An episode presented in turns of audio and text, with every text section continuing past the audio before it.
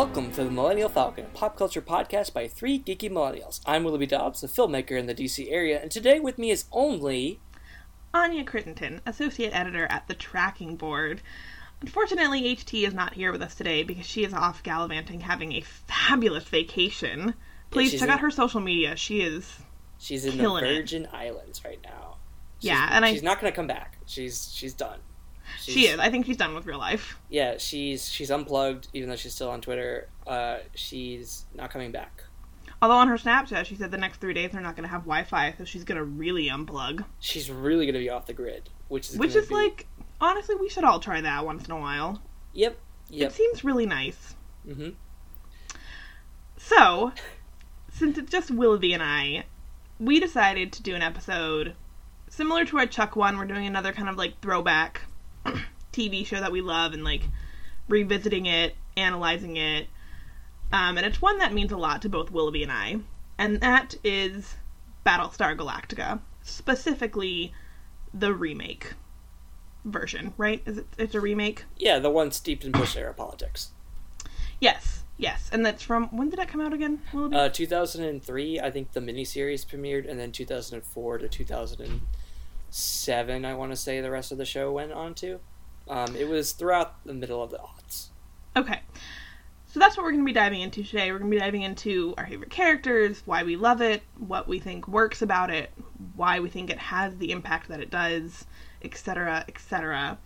And So, spoilers Willoughby and Spoil- spoilers for a for it to- decade old, over a decade old show. but I know a lot of people who still actually haven't seen the show. So. Fair. We'll get to my story with that in a minute. and we'll, we'll we'll get to the controversy surrounding the ending at the end too.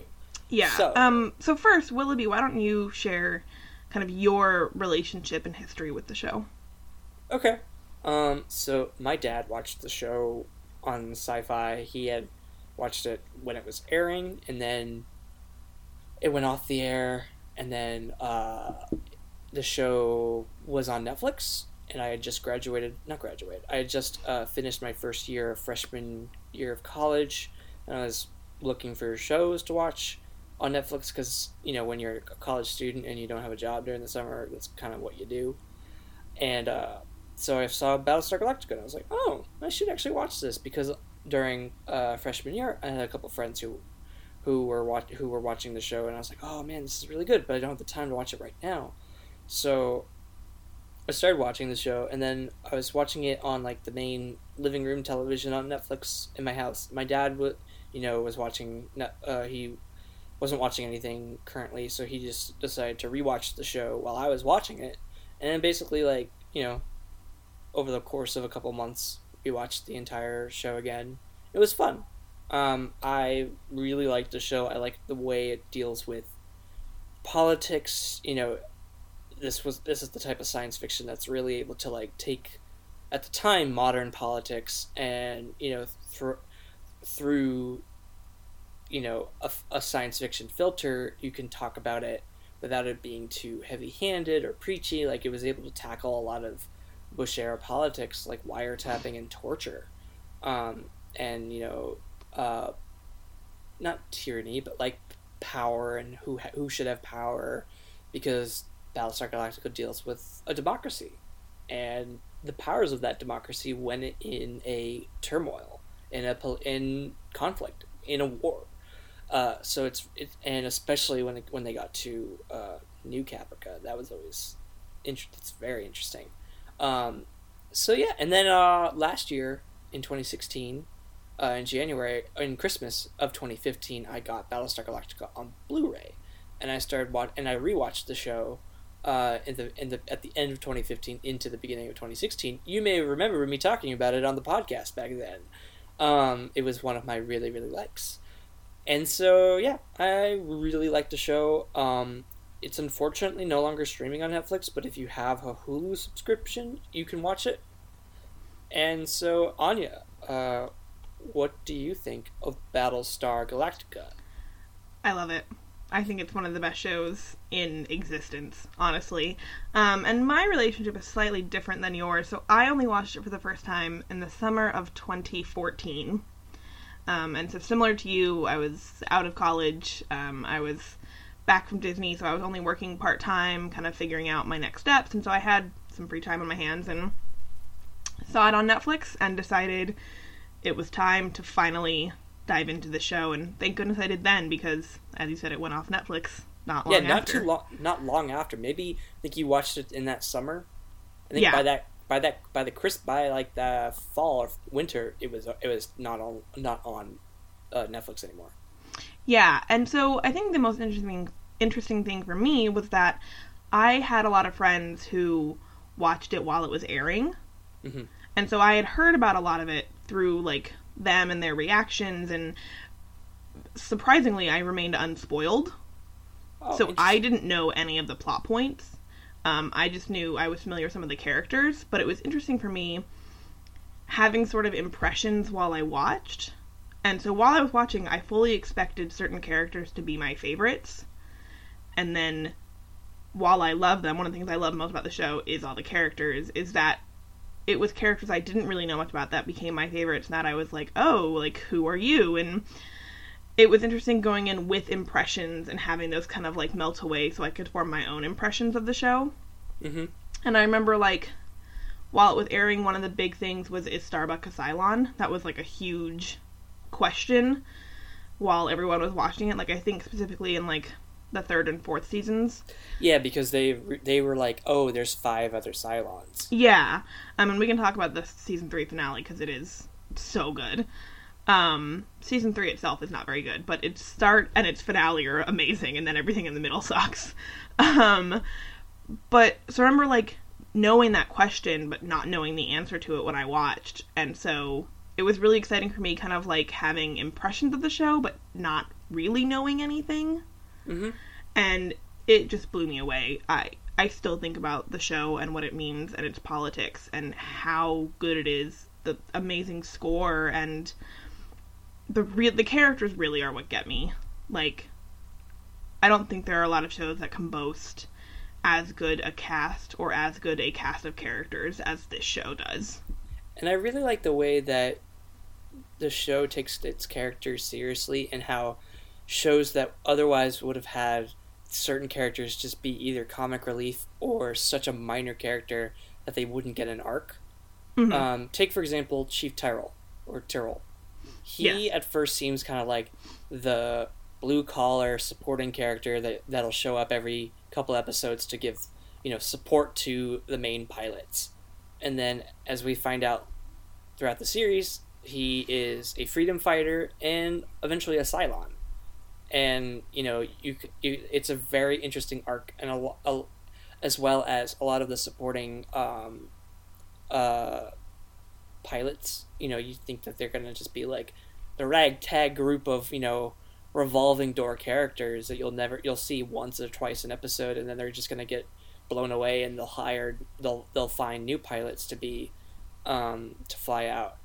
But no, like they really keep the same same crew. They really keep it honest with the the fact that they need these people to stay alive. So they they do a really good job of not just make creating these one-off characters for an episode or two, then they get they blow up and then it's a and then, you know, you don't really get to know these characters, but because of the situation that they're in, which is the fact that the human race has been blown up, um, you really get to to know these people over the course of a couple seasons. Like yeah. for example, Adama's well, James Edward James Olmos his real life son plays a pilot in the show, and he's uh definitely a supporting character throughout. He's no relation to Adama in the show, but he's a, he's he plays one of the pilots, and he's like, you know, an actual character, and not just like cameo appearance by Edward James Olmos his son. You know, so Yeah, I remember. Um, well, she's not like one of my all-time favorite characters. I really love Dee, um, Dee Dualla, Mhm. and I remember. I think she was kind of one of my one of the few moments where I was disappointed with the character arc. I like that she had more to her than you kind of initially believed, but I was really upset with her ending. Um, and I think that just goes to a lot of like the season three plot. I don't think was very good at all. And it was primarily because of that like love quartet.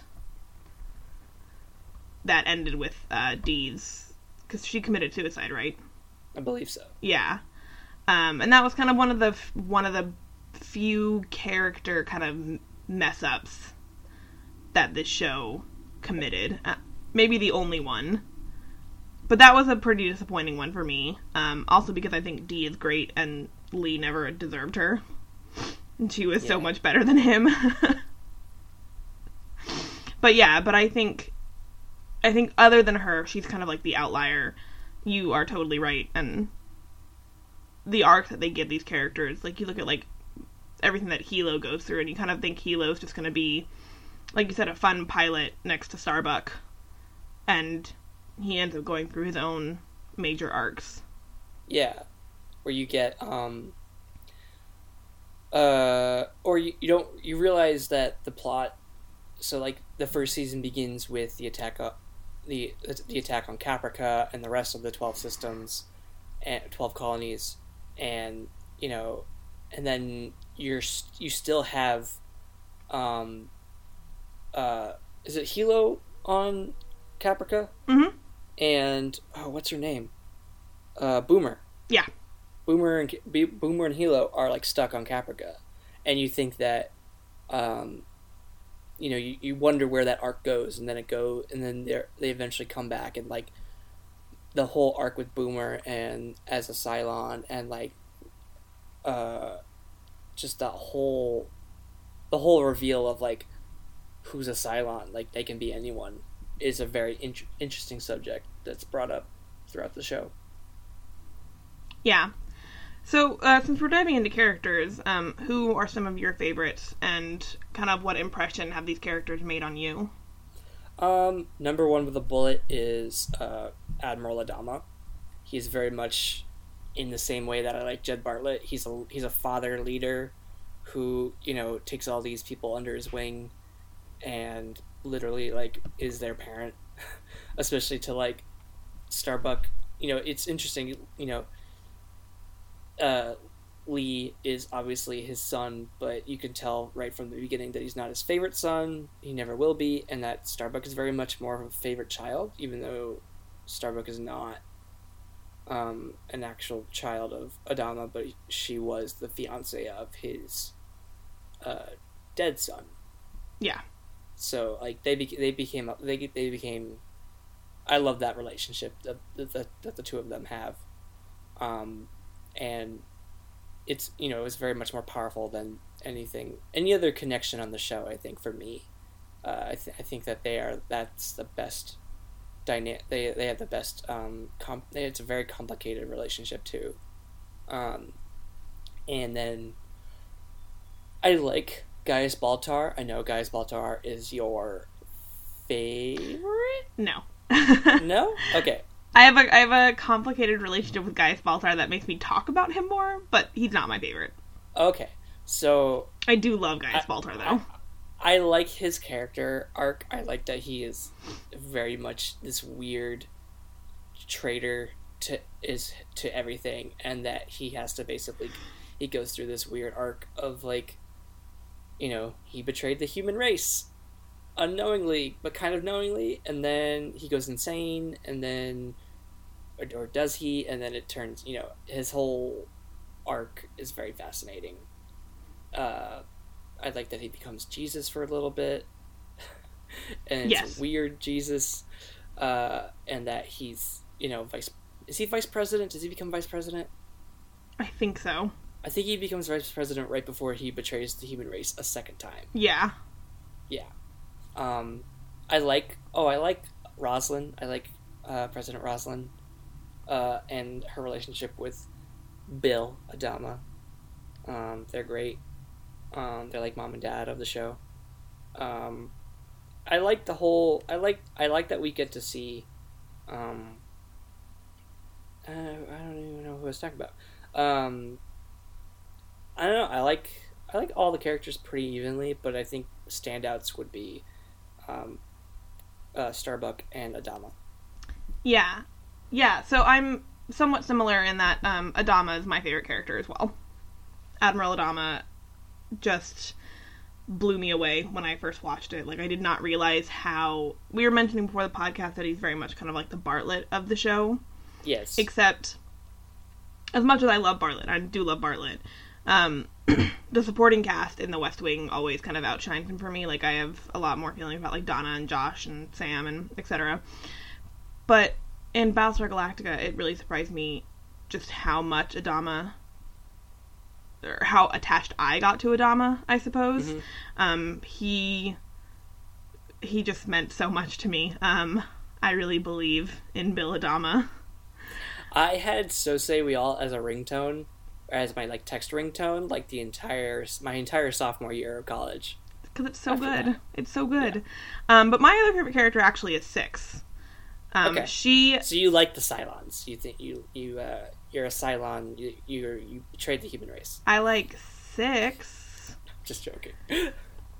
I don't know if that. I don't really care about any of the other Cylons. I just really love Six, and I remember it surprised me I'm because just I'm giving you a hard time. lay it on me. Come on, bring it on. Um, because all my friends really love Starbuck. Like she was their favorite, and so like I was expecting to fully go in and like just like go hard for Starbuck. And I love her. I do love her so much. Um, and I knew like nothing about Six going in, or her relationship with Gaius, or any of her arcs, and she really emerged as my other absolute favorite character. Um, and I was rooting so much for her and her and Gaius as well. I really love their relationship. Um, and we can kind of get into the ending a bit, but I like their ending in the show. Um, both versions of their ending. When they're on um, kind of like the new Earth and everything, and Gaius breaks down because he knows farming, it Mhm. kills me. Like that moment between the two of them absolutely kills me because Gaius is is basically all of humanity's sins in like one person in this egotistical heartless person and 6 is so much of this machine that embodies the way human humans have like transcended everything and she creates this heart for him and Gaius and Six just kill me, Willoughby. I'm just getting emotional just thinking about them Mhm. and what their relationship is. Um, Gaius is interesting though because I remember when I first watched it, and I liked him at first, and then as it kept going, I didn't like him, which is you know I think the point. And then at the Right. end, I was like, man, I don't think I like Gaius Baltar. And then I started thinking about it and reflecting on who he was as a character and his role in things and his relationship with Six, and he then emerged as a character that I really love. But he, Mhm. I think, is easily easily the most complicated, and that's saying something in this show when you have characters like Boomer and Tigh, who are also so complicated. Yeah. And ju- there's just so much happening. You know, these character are, these characters go through such an arc. You know, all like you know this this this show is not about stagnation. Everyone everyone ends up in a different spot um, by the, than they are by the end of the show. Uh, but from the beginning of the show to the end of the show, like no one really remains the same person, which I really like. Like I, this show is a the the plot. We, we're not really going to go into the plot a lot because it's. I mean, it's not. It's. I mean, it's basic, but it's not overly complicated. Like it's a it's a fight for survival. It's humanity's last hope. It's a it's looking for a a new home for the human race, which spoiler alert is Earth. Like that's uh, people, you know, people don't like the ending because it's like oh they go to Earth, you know, and, and it's in prehistoric times, and that's how you know it's like a, almost like a creation myth for Yes. our own, um, our own human race, uh, which I'm all in for. I like ancient aliens. I like the idea that you know these gods from Greek myths are actually aliens that have come down. Like it's kind of like this. I don't. I'm not in, fully invested in that theory, but I like that theory. I like the idea of extraterrestrial life coming down and like these over you know these gods, which is why I like the Thor movies. Is that these these you know extraterrestrial aliens are gods to these primitive human beings, or these, you know, not primitive, but at least ancient human beings who don't know any better. Which is why I like that, you know, they have call signs like Apollo, and you know these, you know, that this knowledge is passed on, this ancient, ancient human race, this technologically advanced human race. They throw all their technology literally into the sun Yeah. and they start over on on planet Earth, and they become farmers, and they become they populate a brand new Earth, and I find that that hope for survival and renewal is something that is really powerful, and a lot of people didn't like that because they think it was a cop out. Yeah, I I agree. I actually think the ending is very fitting. Um, I mean, it makes me cry literally to no end. Um, I like sob in the in Daybreak um, every time. And you know, I'm sad about Laura, and I'm actually not sad about like Starbuck disappearing. Um, as I mentioned before the podcast, I like that because it, I have hope that she'll get reunited with Sam, and I really like Starbuck and Sam. Um, and kind of everything that they went through together, um, especially in the last seasons. Um, when you find out the truth about Sam and she finds out the truth and all of that. And I don't know, I think it's and just very when Starbuck comes back, that's such a powerful moment. it is. It is. And I think I don't know, I think it's fitting that these characters are it's kind of like a new start for them. Yeah, and it, it really, I mean, it's it. They literally throw away everything that they that they lived in for years, um, and that's kind of you know people are like, well, it's you know these ancient human beings are coming down and they're infusing new life into the you know it's almost like a different version of how hu- how Homo sapiens came to be Mhm. Um, and you know, and it's because like it's all, you know, they flash forward to our times and they talk about how like oh this, you know, uh, missing link child was found you know buried in this, uh, you know, funeral or you know like ancient funeral or ancient um, casket and stuff. And you, you know you find out you know this is oh maybe this is one of those type of ancient aliens and like uh, the Cylons have evolved to like you know have children and you know Cy- you know we're just another version of it and all everything that has happened has will happen again. Like I like that idea of like renewal and start. I don't like the nuclear apocalypse that comes with all this but I, I like the idea I like I like fresh starts. It's, a, it's an interesting concept that well not I like fresh starts but I like the idea of characters wanting fresh starts. Agreed. that's another and that's that's something that is very much ex- um, explored in Mad Men, and it's an interesting concept that TV shows deal with, which is these characters who have gone through these life experiences and what they choose to do with those experiences. What what what lessons do they take away from it? What decisions do they make based on what they've done? And I like that a lot. You know, this show is smart with its characters, and I like that Adama kind of rides off with Roslin and you know starts a new life with you know obviously not with her because she passes away, but with him just you know he he he and all these other characters have gone through so much. And now they get to they get to they get to live off the land of our earth and they get to you know they get to uh, experience a new life and they get to restart. And i like that. So, yeah, and that's my defense of the ending. Um. No, I, I'm in complete agreement with you about the ending. Um, with everything that you just said, I think it's beautiful. It's you know it's very human. That's the reason why Battlestar Galactica works so well. Is that despite it being a sci-fi show, it's ultimately a very human show, even with the Cylons. Like you know that's Yeah. why I really like the final five because you know them trying to retain their humanity so much. Um, Mhm. Ellen Tigh is the big one for me. She was kind of the one that impressed me the most, and like my impressions of her at the beginning really started to change over the course of the series. And like Ellen Tigh, the Cylon, I love her. yeah She's the best.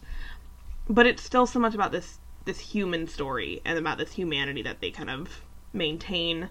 Um, I had been led to believe, having watched it so late in the game and kind of knowing people's opinions of the show, I had been led to believe I would not like the ending and that it would be really unsatisfying for me, and I was really surprised when it wasn't. Um, right, it's kind of like Lost. It's, it's kind of like it's a controversial ending, but really, what's the controversy? Yeah, it feels fitting for these characters for this show. Um, yeah, I remember when I first watched it, there were some things that I was unsure of, and it's definitely a show that I think needs reflection and kind mm-hmm. of demands you to think about it and ponder it and kind of consider everything. And then I think the more you do that, the more you'll actually find peace with it. I remember at first yeah, I was really surprised I... by um, the versions of Gaius and Six that are like the messenger disciples. The like the ones that are in their head. Yeah, the sort of that they themselves were the Deus ex machina, like it was them as their messenger selves. This show is definitely complicated. Um, but the more I thought about that, the more I really liked it. After you, after everything you saw them go through, and the characters that you got to know that they were, it just seemed so fitting. Like they were there yeah. at the start, at the culmination of it, at the kind of crux of this series, and it felt appropriate. Yeah, I think I I think I would have liked a, a more not realistic, but like a, a different ending for Starbuck. Um, I'm I still try to wrap my head around. You know, was she ever was she real once? You know, what was her? What would, who was she at the end? Like, cause she kind of just she literally just disappears. Um, yeah, and you know, it's one of those situations where like she obviously couldn't have been a figment of Lee's imagination because she interacted with Adama. She interacted with all these other characters. So it's like, what was she? Was she a, messenger? Was she an angel? Was she uh, something? Was she a higher being? Yeah, like, I remember watching it. I was like, is she an angel? Is she a messenger? Is she a disciple? Like, what is she? Um, and I mean, I think it definitely. I think she was absolutely. She wasn't a Cylon. That was yes. that was that was a question that was answered. She wasn't a Cylon. Yeah, and I think you know, there's no doubt that in the first couple seasons she's definitely just a real person, a regular person, right. and it's when she goes away and yeah, kind of finds Earth, find Earth that everything changes. And on the one hand, I like that we don't know, um, because I think ultimately as a character beat, she herself seems so much more at peace. Like she mm-hmm. herself seems to know who she is more than she ever did before and she just feels so much more kind of in tune with things and content with her life. And so I think as a character beat, it really works. And ultimately, while we might not know the answer, and like plot wise, it might be disappointing. For Starbuck, the character, I'm really satisfied with the ending. Because she seems so much more satisfied. I think. Um, but I hope she finds Sam. That's my big Yay. thing. I just really want her to find Sam again. Yay! Um, and I like I like his character arc. I like I, I like how he became. He went from being like a freedom fighter on Caprica to being like, you know, main love interest of Starbuck and dealing with his own problems and finding out he's a Cylon. Like that's interesting. Well, and it's so interesting. That's why I like him in Starbuck so much. Is that like she hates the Cylons. Like she is one of those characters that just is like blinded to like yeah. any sort of like nuances or complexities with the Cylons. Like to her, they are just only evil. And a lot of characters are like that throughout most of the show, and it isn't until they have to work together to to fight for their own survival that they realize, oh wait, they're they just want their own life too. Yeah, um, and so I like her kind of like not leaving him and continuing to love him and it shows kind of how they've grown together. And again like the, the way this the show handles character arcs and you know that human beings are extremely complicated like as a species creatures. and yeah as creatures yeah. like the show handles that really well. And i really like that. I do think um and the idea of the act of forgiveness. Yeah. You know you, you get characters who have done terrible things to other people and they either they forgive them or they don't you know it depends on who they are and not and characters aren't mouthpieces for ideas the the ideas come from the char- from within the character. Exactly. Like there's so much about the show that is relevant even still today. Like Yeah. in terms of pol- the political landscape, but like you're saying like it never felt it never felt preachy because it didn't feel like it was coming from the writers, it felt like it was coming from the characters. Right, and obviously the writers had the ideas to to talk about torture or, you know, other other politics at the time that was relevant, but like, you know, they never did it as like that. This is why it's good, or you know, this is why we should never do these things. It was sort of like this is a commentary on these policies and these this politics from these characters, and to know that humans have always had these type of conversations and these types of debates and these arguments about what do we do to protect our own and how can we defend our own people against a threat and what what should we do and what can you know like what basically what you know like what do we need to do to survive? And it's i always like i like those kind of conversations and i like I like also um, democracy, so it's very fun to see that democracy is something that is important to these characters, and the rule of law, and the idea that you know we can govern ourselves. And I like that they establish like a council voted by the people. So that's always fun. Yeah, no, I completely agree. And I think, kind of going off what you're saying, like all these themes that they explore, one of the things I really appreciate about the show is that the writers never try and dumb anything down for their audience. The writers have Yeah. complete faith in the intelligence of their audience. And because that's one of my biggest pet peeves in media is when writers kind of don't think very well of their audience and feel like they have to either over explain things or simplify things because they don't think their audiences will get it. I see this a lot in like animation and like family films, which really annoys me because it's like totally doing a disservice to children. But Mhm. even for shows like this or Lost, which are aimed at adults, like it could be really easy for them to be like, man, we're like getting into complicated territory. We need to like make sure that it's uh, easily understandable. And like, I think there's a difference between making your show accessible versus like dumbing it down. And I feel like Battlestar Galactica, provided you were there from the beginning, because it is very much a show that requires you to know what's going on. Um, it's accessible, but it's never. It never kind of compromises its own intelligence or what it's trying to do. Um, I do think. I do think the first two seasons are the best seasons because they feel the tightest in terms of the writing. Um, Three and four are incredible in what they explore and their ambition, but I feel like at times in the last two seasons, things do kind of start to get away from the writers, just in terms of their own ambition for what they're doing with the show. It really becomes like a third act finale, which can be pretty um, uh, cumbersome. Yeah, but I think ultimately, like, while maybe not everything works in season four, like, I still have so many questions about, like, the 13th colony and, like, the five final Cylons and, like, their history.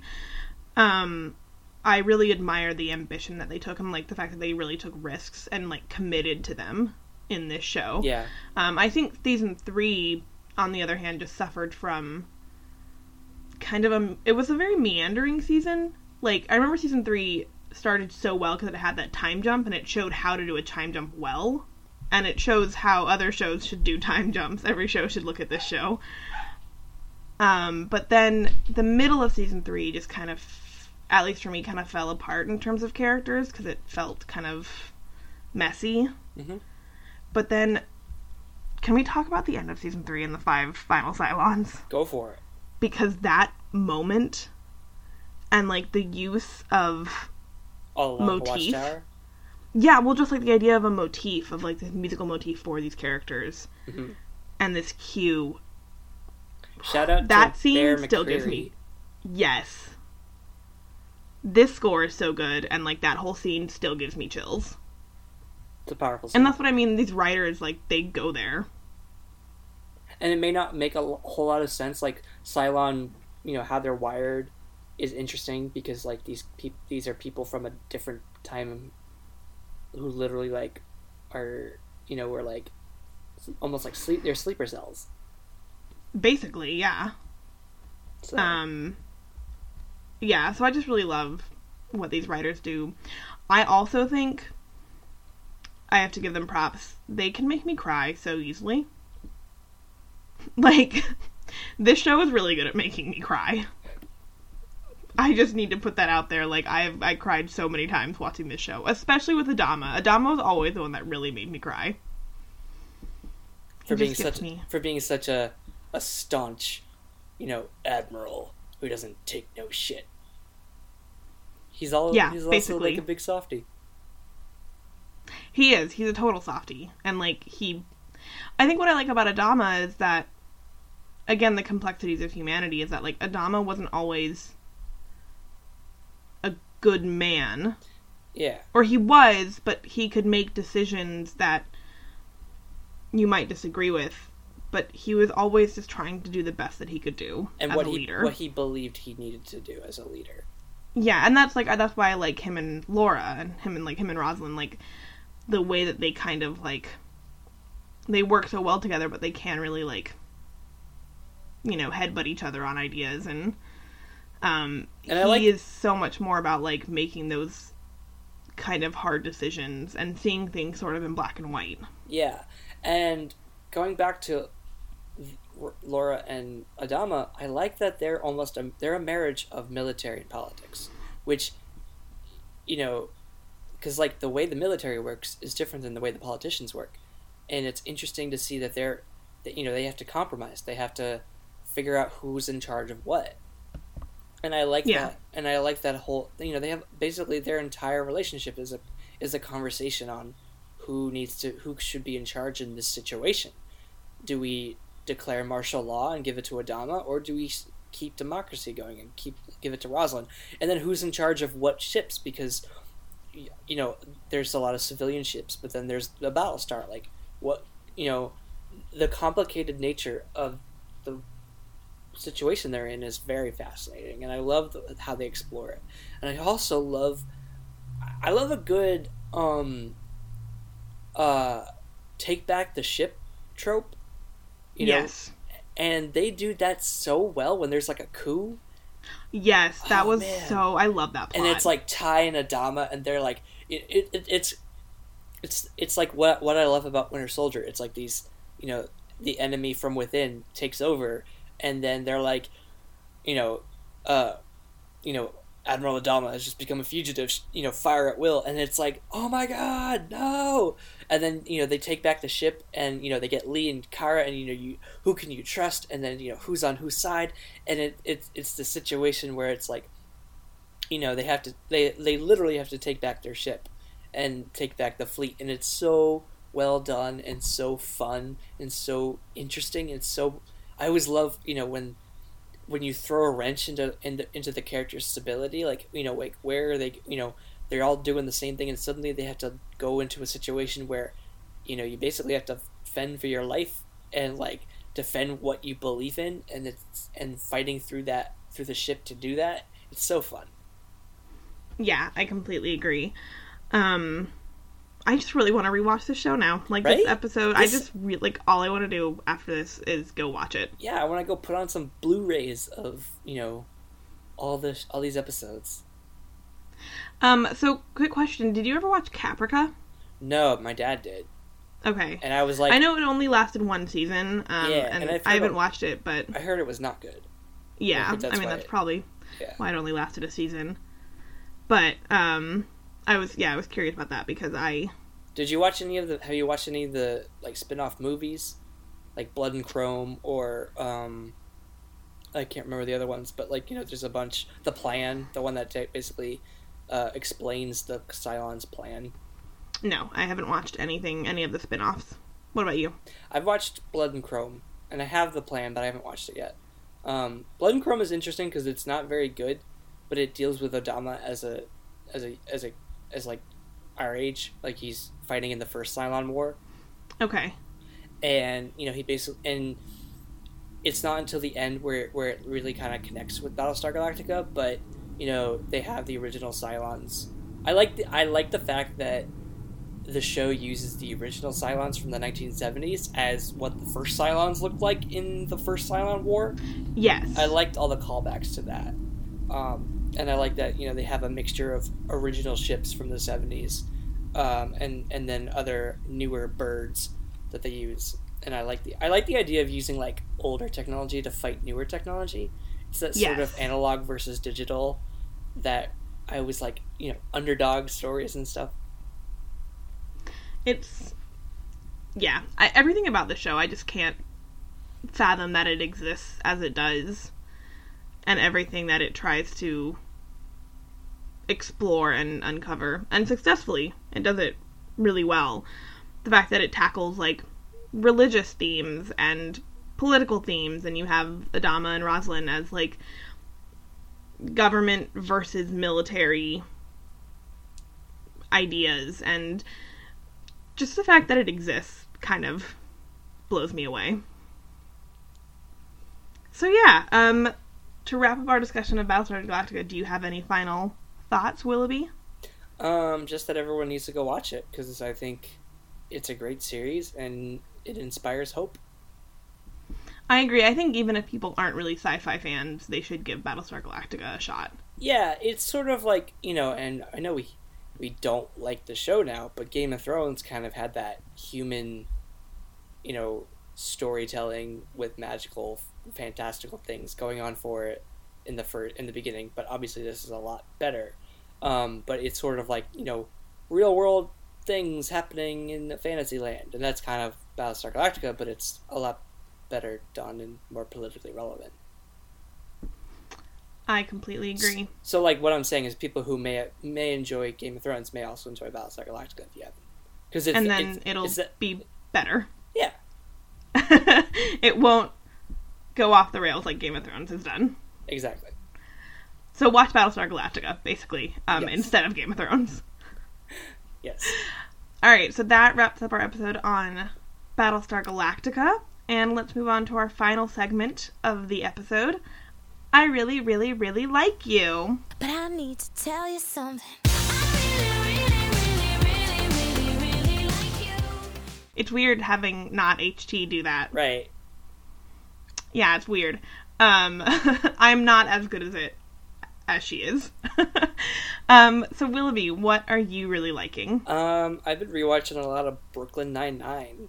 Um, the fourth season is coming to a close on Tuesday, and I've been kind of picking and choosing episodes to watch at random, almost like shuffle. Like I've just been like, "Eh, I'm gonna watch something from season two, then you know come over to season three. You know, like it's you know very much like kind of what I do if I'm not doing a full binge watch of of TV shows. I just pick random episodes to watch at, at random, and it's just such a good and pure show it's very much it's a Mike Schur show. I mean, it's really Dan Goor, but like Mike Schur, that feel to it is very much in that show. You know, he he did Parks and Recreation, he did The Office, which is the the chartist of all the sweet sh- sweet tarts of these shows. Parks and Rec might be the most the sweetest, and then Brooklyn Nine Nine kind of manages to be like in the middle, because it And now we have the good place. and The Good Place, which is a very interesting beast. But Brooklyn Nine Nine doesn't have any of that cringe comedy that The Office had. Um, that was probably more Greg Daniels doing that. Um, but yeah, you get this very, you know, great family in this precinct, and they're all. I've talked about. We've all talked about Brooklyn Nine Nine in the show, show before, but I'll just say that it's it's been it's been a lot of uh, it's been a lot of fun rewatching like several episodes uh, over the past couple weeks, especially with what's happening in the news. You kind of need to do some self care. It's such a good show. Just the characters and the crew and the cast is also good. And I think you know what you mentioned, Mike. Schur, I think he's really spoiled me for sitcoms, Mhm. in that like other sitcoms now like sort of pale in comparison to things that Mike Schur touches because Mike Schur punches up with his comedy. His comedy is always positive. Yeah. And you know, you see it in Parks and Rec, Brooklyn Nine-Nine, The Good Place. And now when I watch other sitcoms that rely more on that like punching down and the use of like stereotypes and making fun of the characters, doesn't really do it for me anymore. May have worked as a teenager, when you don't know any better. Yeah, but Mike Sherman, he's really changed the landscape of sitcoms, I think. Yeah, and it's interesting that these shows have never been a huge, massive hit, like ratings wise. Critically, they're adored, but you know, the Brooklyn Nine Nine and Parks and Rec have always been on the bubble. Like, it's Mhm. very interesting. And whereas you get shows like The Big Bang Theory that have that are getting like what a tenth and eleventh season so far, and a fucking spinoff, like too much. It kind of does kind of show you like I think sitcoms especially kind of since they're very wide ranging can show you kind of like that concept of like the coastal elite.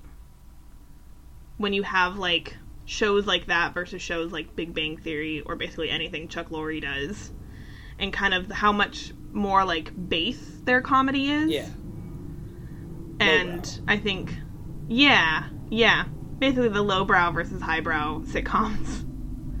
Um, but how like the coastal elite of LA and New York and our highbrow sitcoms. And like I'll throw in New Girl, even though it's not by Mike Schur.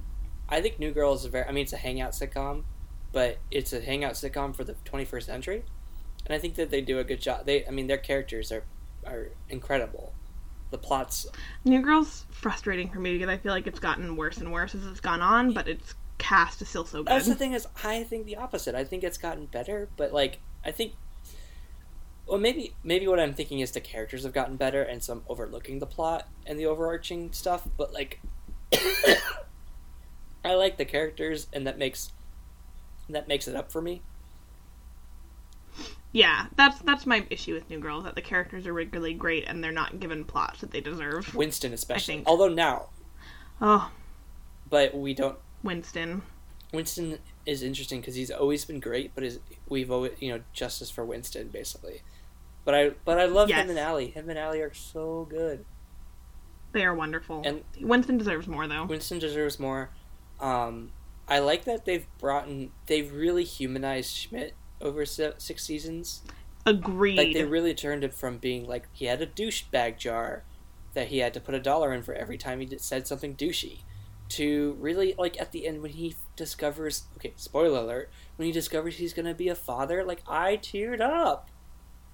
So Yeah, Schmidt's become one of my favorite characters. I'm really impressed with the arc that they've given him. they really they turn him from a from a fuckboy to really some you know a human person.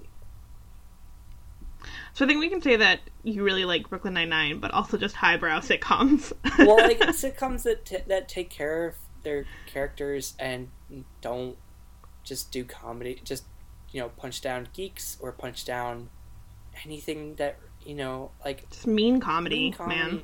It's not fun. I like Seth MacFarlane, but Family Guy is too much. Like I'm excited for his new show, the Orville.